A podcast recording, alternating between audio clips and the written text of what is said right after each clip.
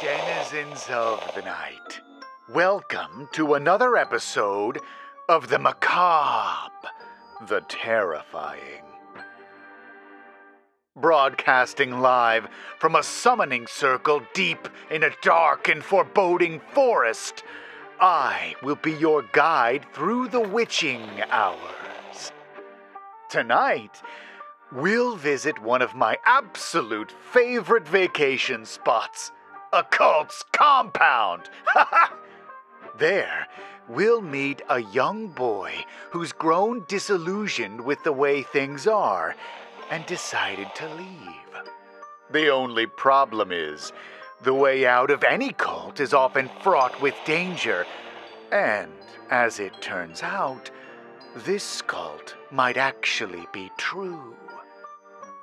I should preface this one with a bit of a warning for the squeamish. There is a bit of gore, so maybe revisit this one when you're not eating. this story is called I Was Born and Raised in a Cult.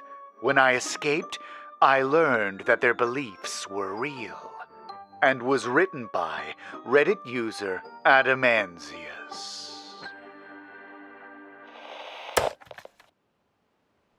The decision to leave wasn't an easy one, although it had been brewing for almost two years.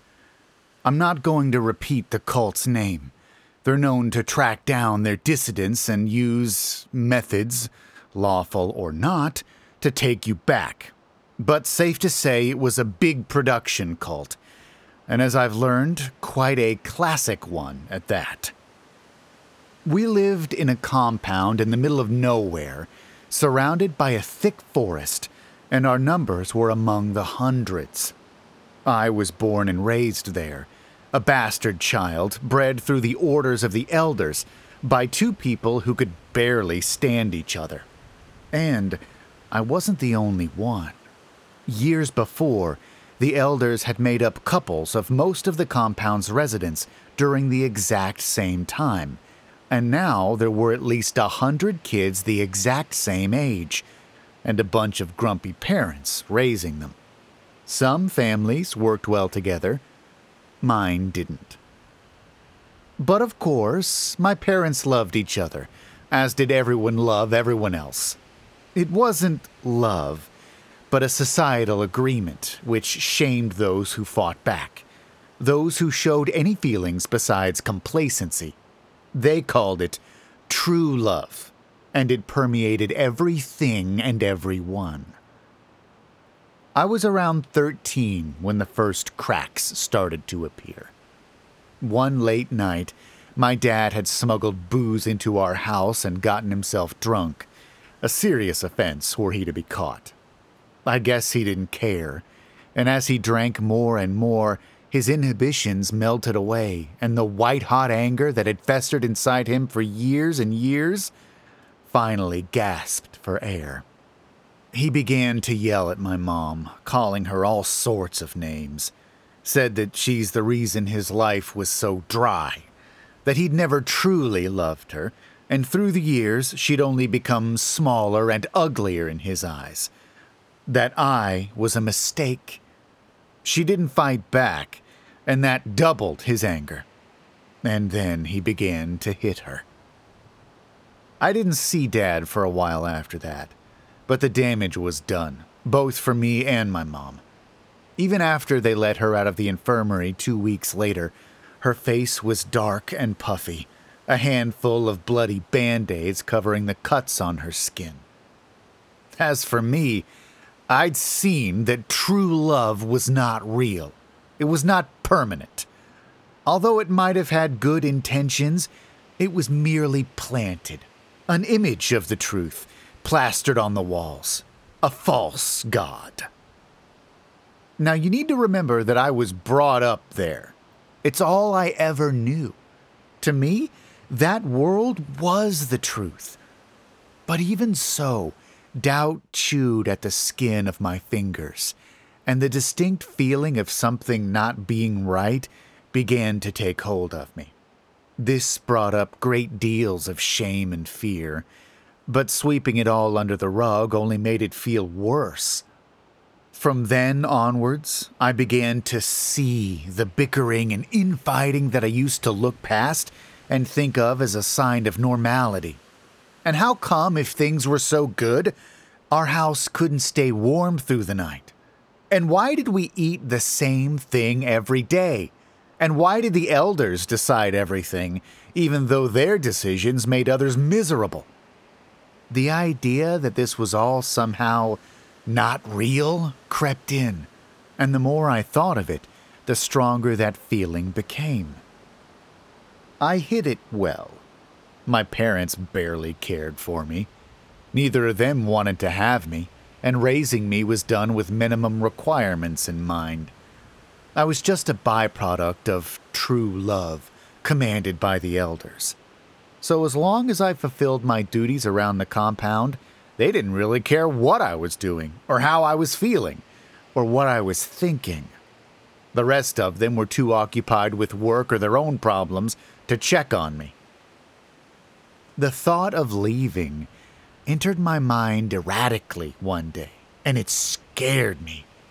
It was one of the worst things to think. That's how we'd been brought up. Like this was heaven, and the rest of the world was hell, and you'd be eternally doomed and extremely stupid to leave. But there it was, dangerous and sweet, and it wouldn't let go. As I let the thought brew, I started becoming more comfortable with it. Even though it was horrible at first, soon it became familiar, and its potency lessened each day. The thought's sequel followed shortly thereafter I will leave. Once I'd made the decision, it was mostly a matter of pragmatics. Although I didn't know what would be waiting for me in the outside world, I did know how the compound worked, and that's where I decided to base my plan on. In a few months' time, there would be a great ritual, something of a legend that everyone had always talked about, but seemed like a fable more than anything. But it was coming either way, and seeing as everyone would attend, it was my best shot at leaving unnoticed giving me a head start at least, while everyone was occupied. Along the weeks following up to the ritual, we had multiple briefings for the kids about the ritual, through which I gathered enough intel to know the exact spot where I would have the least chance of being caught when crossing the fence surrounding the compound. They didn't tell us what the ritual would be, only that we would get a fancy meal during it, and we basically just needed to show up on time. The hardest part was keeping myself preoccupied and inconspicuous. Every time I opened my mouth, I was scared that I would scream, I'm going to escape on the day of the great ritual! But luckily, no such thing happened. Everyone was so preoccupied with getting the compound in tip top shape for the ritual I doubt anyone noticed me acting any different. The night before the ritual, I packed a small leather bag with some clothes, a bottle of water, and a can of antiperspirant, and hid it under my bed. Everything was quite scarce at the compound, so it's all I could sneak away without anyone noticing. I barely slept, the go bag burning a hole in the bed frame, the excitement keeping a steady pulse of erratic thoughts pumping into my mind, keeping it busy, readying it for any and all situations. The ritual was scheduled to begin after dusk, so I went about my day as normal. If I hadn't been so tired, I'm sure someone would have found me out. I was that excited. And scared. Scared more than I'd ever been before. Dusk began to settle, and everyone gathered around the center of the compound. We were all grouped up in our own families, with ten feet of distance to each other, forming a long and wide semicircle around a makeshift stage, kind of like we were queuing towards it. I stood there with my parents, who looked more serious than I think I'd ever seen them, and we watched the stage in silence. It must have taken 15 minutes for the elders to slog up to the stage. One of them, their sort of leader, tapped the microphone, and gigantic speakers screeched in a monstrous feedback loop. Someone turned the gain down, and the elder continued, his colleagues spread on the stage behind him in a semicircle of their own. The speech was boring, much like most speeches given by the elders. Especially with my newfound ideology, their mumbo jumbo about true love and our strength and the one true God sounded more derivative than ever before. I quickly tuned it out and began to scout my surroundings, adrenaline beginning to seep into my veins. I was finally going to leave. Our family was situated at the outermost line of people, so all I had to do was wait for an opening and sneak away. Some kids were already migrating around, the elder's speech not interesting enough to hold their attention. It was weird. All the adults staring and listening so intently, and us kids being let to do as we pleased, which was something we could barely ever do. Something was different, but it coincided with my plan, so I didn't really care. I looked around and waited for my chance. But then the elders said something, and my dad turned around to face me, giving me a slight scare.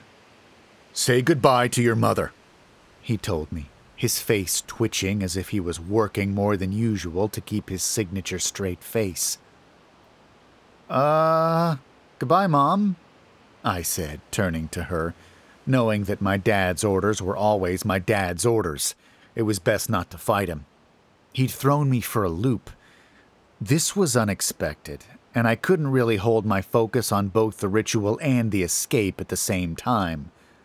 All the other kids were saying goodbye to their moms as well, some hugging them even. None of us seemed to have any idea what was happening, but the parents must have known something because I could hear some of the older guys crying. It wasn't part of true love to cry, and this threw me off further. A deep, unsettling feeling made its home in my stomach, pulling me down in a dark vortex. Shit, had I missed my chance? I thought, hoping so very hard that I hadn't. Now, open their hearts Open their true love for our children, my brothers. Look into your mother's children. They bless you with true love. The elder screamed into the microphone. All of the women in the compound kneeled and bowed their heads. I started to hear screaming from afar. My dad interrupted me by grabbing my head and turning it to face him. A few feet away, my mother was kneeling like all the others. You must watch this, boy, he said. And don't let your eyes wander. Staring at me to make sure that I was watching, he approached my mom and grabbed her hair, wrapping her long ponytail around his fist. For the one true God, he said, and began to pull.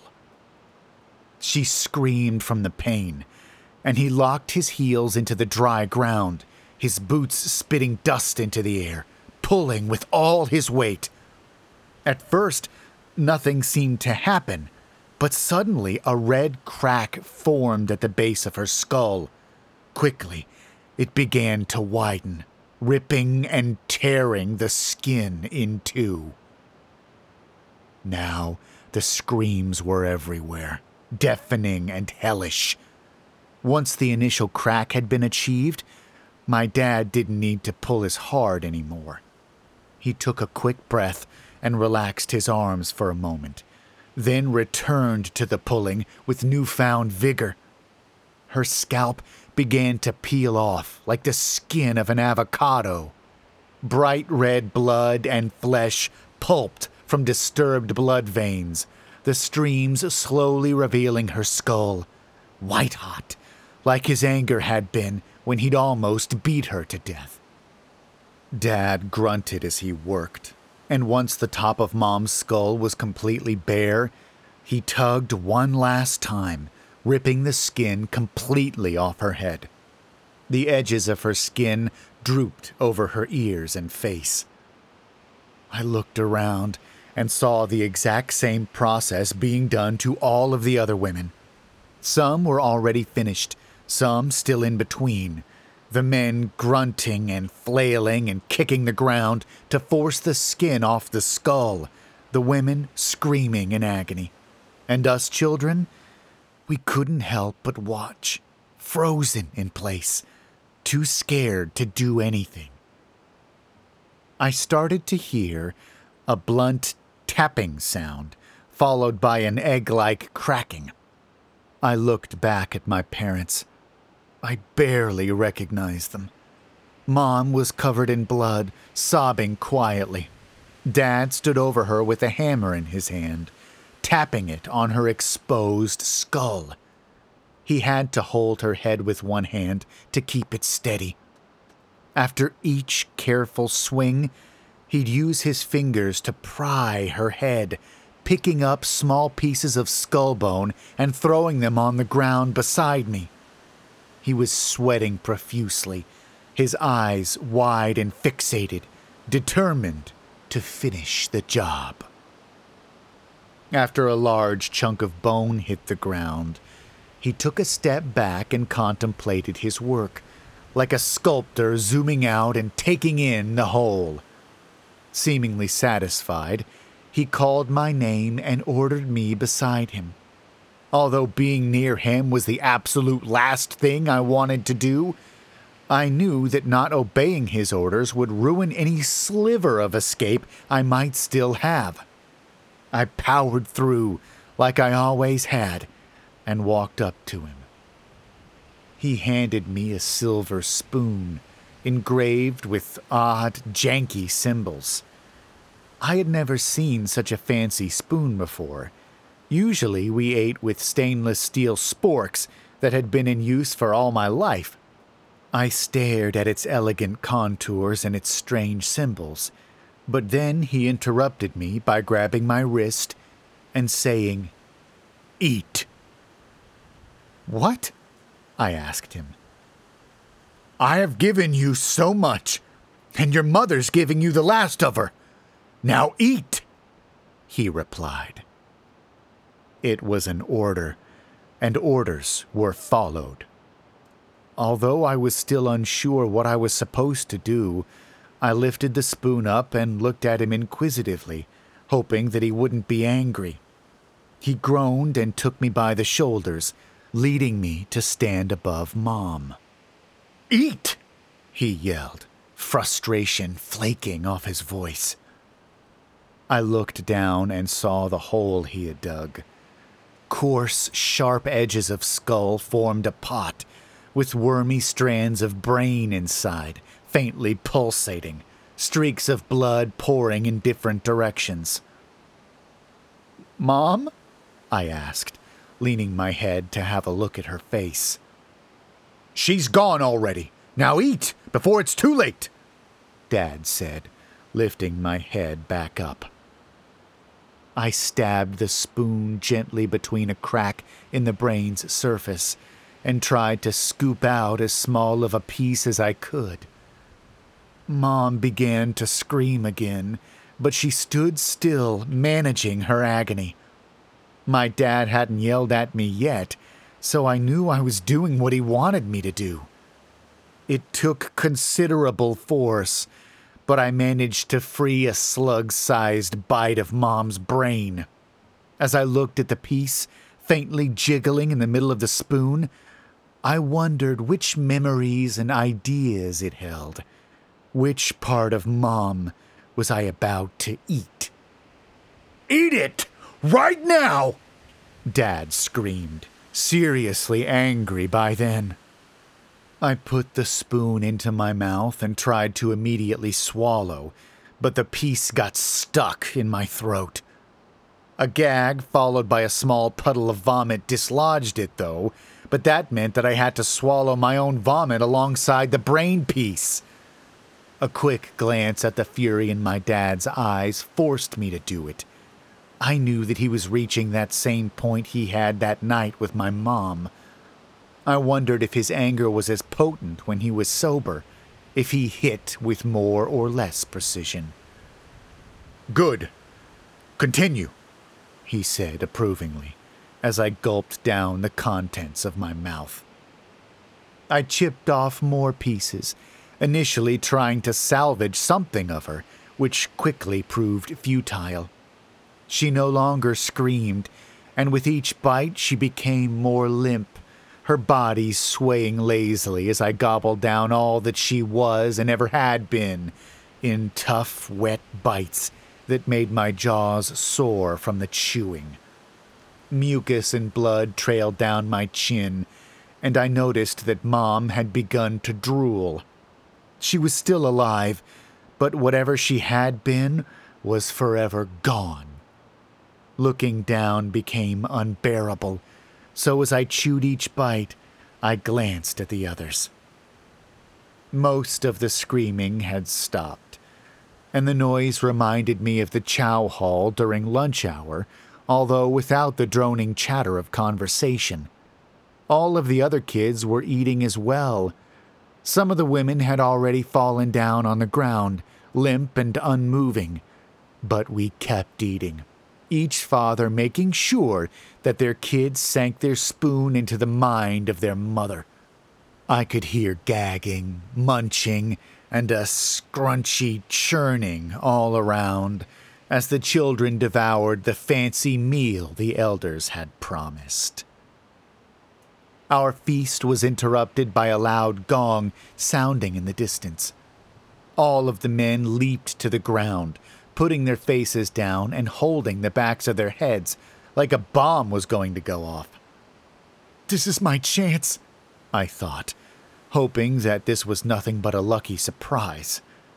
I glanced around and shot for our building, keeping my steps quiet while moving at a jogging pace.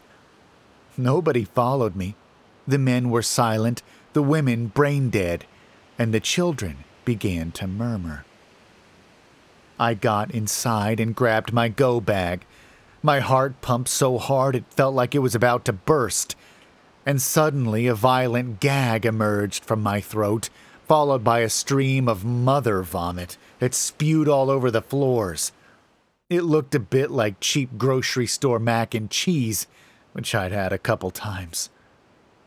Once I got back outside and began to head for the fence, I saw something in the distance which stopped me in my tracks and begged for me to look. I should have run. I should not have looked. On the other side of the compound, behind the fence, something was emerging from the thick forest. It looked like an animal, except it was taller than any of the buildings we had, almost as tall as the trees. Gigantic, tendril like arms protruded from its muscular body, and it almost looked like it was held up by hooved legs, sort of like a horse. An earth shattering screech sounded, silencing all other sounds around me, and I knew it was that thing. It launched towards the compound and jumped the fence, and I began to run in the opposite direction. I thought that it must have seen me, but looking behind me, it had stopped near the stage. It walked slowly among the crowd of people, like it was trying to find something. I quickly reached the fence and found the exact spot where the wires were split, giving me just enough room to wriggle myself out.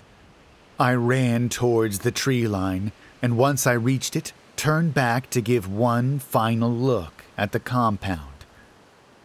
In the distance, the creature stood between the children and the felled women. Its eyes were dark red, big as the moon, and I could feel it stare at me. I don't know how it could see me from such a distance, and maybe it didn't, but its gaze turned my legs into butter and a loud fear surged through my spine. It wanted me. I could feel it. And that's when I realized what it was the one true God.